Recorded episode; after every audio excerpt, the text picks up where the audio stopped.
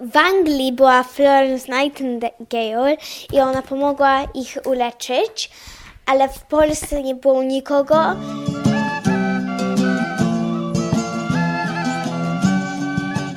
Witam w 45. odcinku podcastu Historia Polski dla dzieci oraz według dzieci.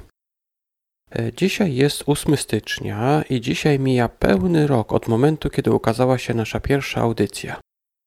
Dzisiaj zapraszam Was do 45 odcinka i oczywiście do wszystkich wcześniejszych, których jeszcze nie słuchaliście. Dzisiaj, jak już powiedziałem, jest 8 stycznia. Styczeń, jak pewnie wiecie, to pierwszy miesiąc w kalendarzu. Jest to miesiąc, w którym jest zima. Czy wiecie, kiedy zaczyna się zima? Zima zaczyna się tuż przed Bożym Narodzeniem w grudniu, a kończy się około 21 marca. Tak więc zima trwa kawałek grudnia, cały styczeń, cały luty i dużą część marca. Tak więc styczeń to w zasadzie środek zimy. Mam pytanie do Was, czy macie śnieg teraz w styczniu, tam gdzie Wy mieszkacie? Tu, gdzie ja jestem w Anglii, niestety zimą praktycznie prawie w ogóle nie pada śnieg. Tak więc my nie mamy śniegu tutaj w styczniu. Ale dlaczego tyle mówię o tym miesiącu? Dlaczego tyle mówię o styczniu? Dzisiaj powiemy sobie o powstaniu styczniowym. Działo się ono podczas zaborów, czyli w okresie, gdy nie było Polski. Czy pamiętacie, jak długo nie było Polski podczas zaborów?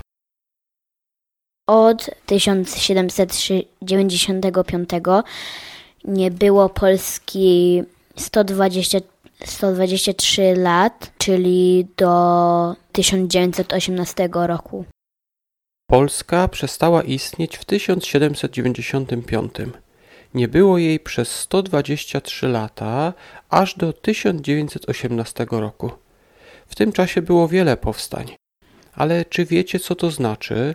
Co znaczy to słowo powstanie? Mówiliśmy już w naszych audycjach o powstaniu warszawskim podczas II wojny światowej oraz o powstaniu wielkopolskim po I wojnie światowej. Tak więc myślę, że wiecie już, że powstanie to taki bunt z bronią. Tak więc powstanie styczniowe to też był bunt. To był bunt przeciwko Rosji. To było powstanie przeciwko Rosji, jednemu z zaborców Polski. Ale dlaczego Polacy zbuntowali się w styczniu? Dlaczego powstanie wybuchło w styczniu? Przecież to środek zimy. 22 stycznia 1863 i, do, i skończył się w, paźnie, w październiku 1864. Powstanie styczniowe wybuchło 22 stycznia 1863 roku, a trwało aż do października następnego roku, czyli 1864. Ale dlaczego właśnie wtedy? Dlaczego to powstanie wybuchło w styczniu 1863 roku?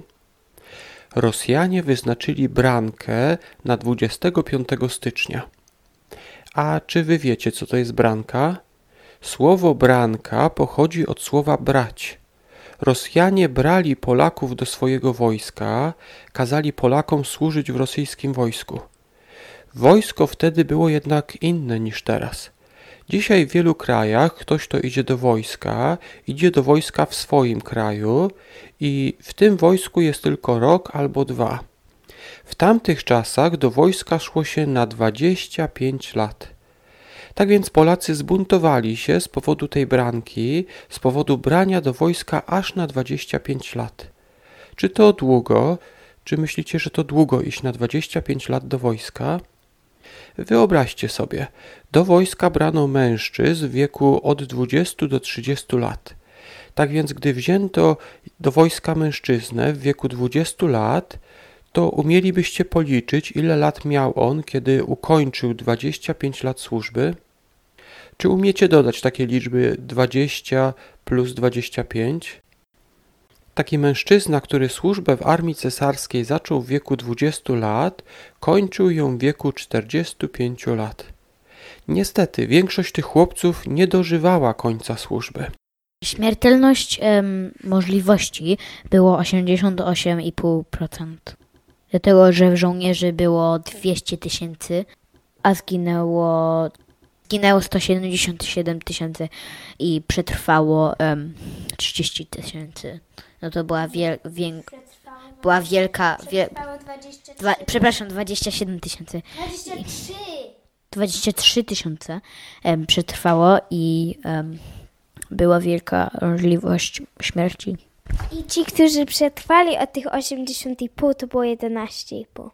No bo to jest, jeśli o procentach to jest out of 100. W armii carskiej, czyli w armii rosyjskiej, umierała większość żołnierzy. Umieralność wynosiła 88%. Czy uczyliście się kiedyś o procentach? 88% śmiertelności oznacza, że jak do wojska pójdzie 100 chłopców, to 88 z nich zginie, a wróci do domu tylko 12 z tych 100, którzy poszli. Ale ci Polacy, którzy zostali wzięci, którzy zostali zabrani do armii rosyjskiej, nawet jak przeżyli, jak nie umarli, często nie pozwalano im wracać do domu, ale musieli służyć dalej, aż do 30 lat, a czasem jeszcze dłużej. Ale dlaczego tak dużo tych żołnierzy w wojsku rosyjskim umierało? Żołnierze oczywiście giną na wojnie, ale ci żołnierze zabrani do armii rosyjskiej byli też bardzo źle żywieni. Mieli za mało witaminy C, czyli powiedzmy, że byłeś zdrowy, dużo jadłeś, ćwiczyłeś i byłeś zdrowy, ale nie miałeś witaminy C, to ci włosy albo zęby by ci wypa- wypa- wypadały. Żołnierze nie dostawali dobrego jedzenia, nie mieli witamin. A tak przy okazji, czy wy jecie witaminy? Można je znaleźć w wielu owocach. E, Czy wiecie, dlaczego witaminy są takie ważne? Dlatego, że to będzie zdrowe dla naszych zębów i em, włosów i będziemy, em, będziemy silniejsi i to najbardziej tą witaminę da się znaleźć w witaminie witaminę C da się znaleźć w takich kwaśnych owocach.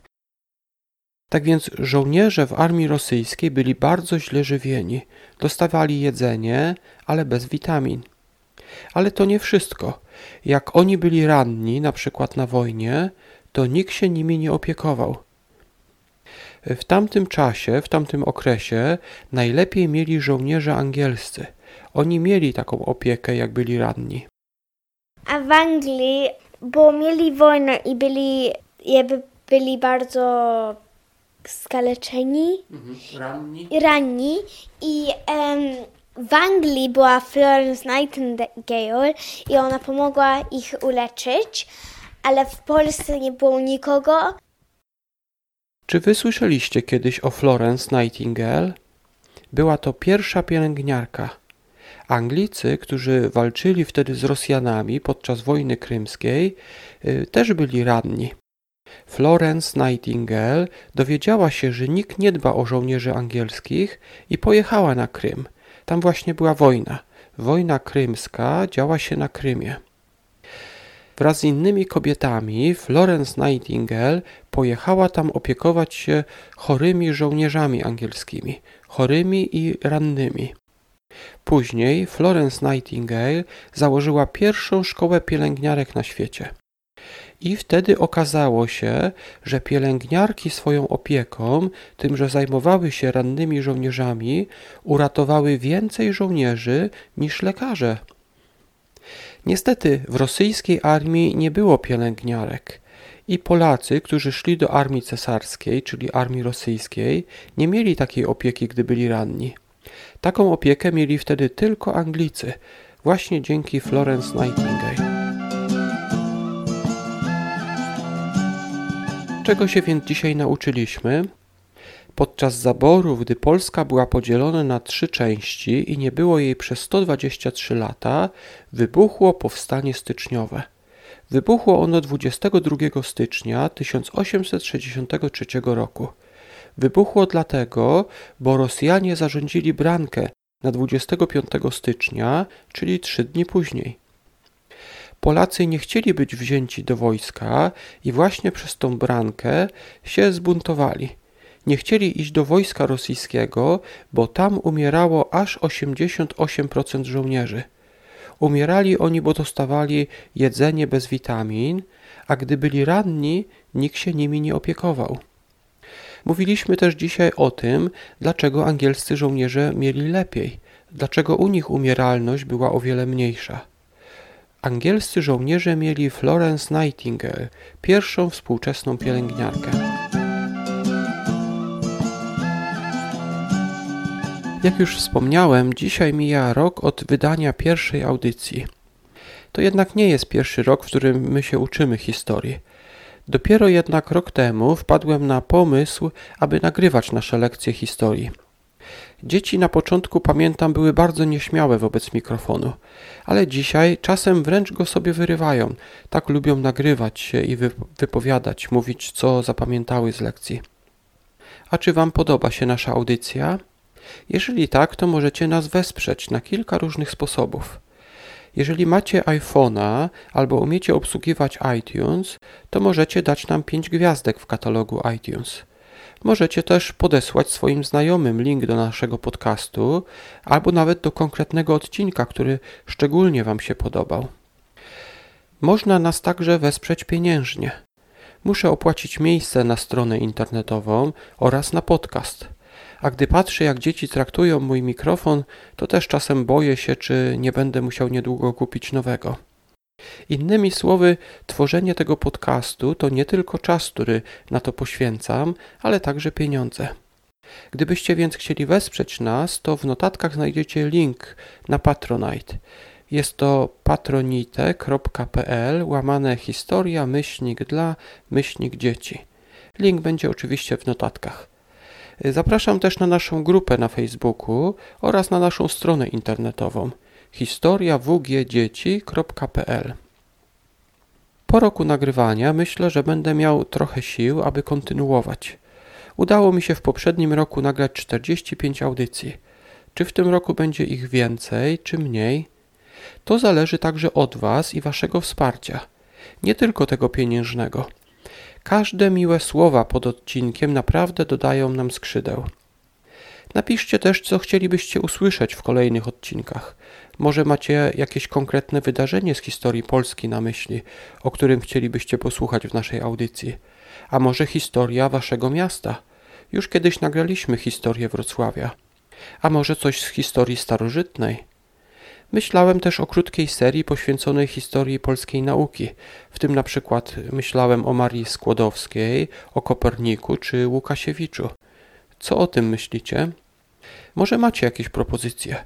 Na Wasze propozycje czekam w komentarzach pod odcinkami tej audycji. Możecie też swoje propozycje przesłać mi mailem na adres piotrmałpa historiawgdzieci.pl ten adres e-mail oczywiście też będzie w notatkach. Teraz już kończę. Dziękuję Wam za wysłuchanie do samego końca i do usłyszenia w następnym tygodniu. Czy to jest pytanie, czy witamina C jest też w musztardzie, bo musztarda jest trochę kwaśna?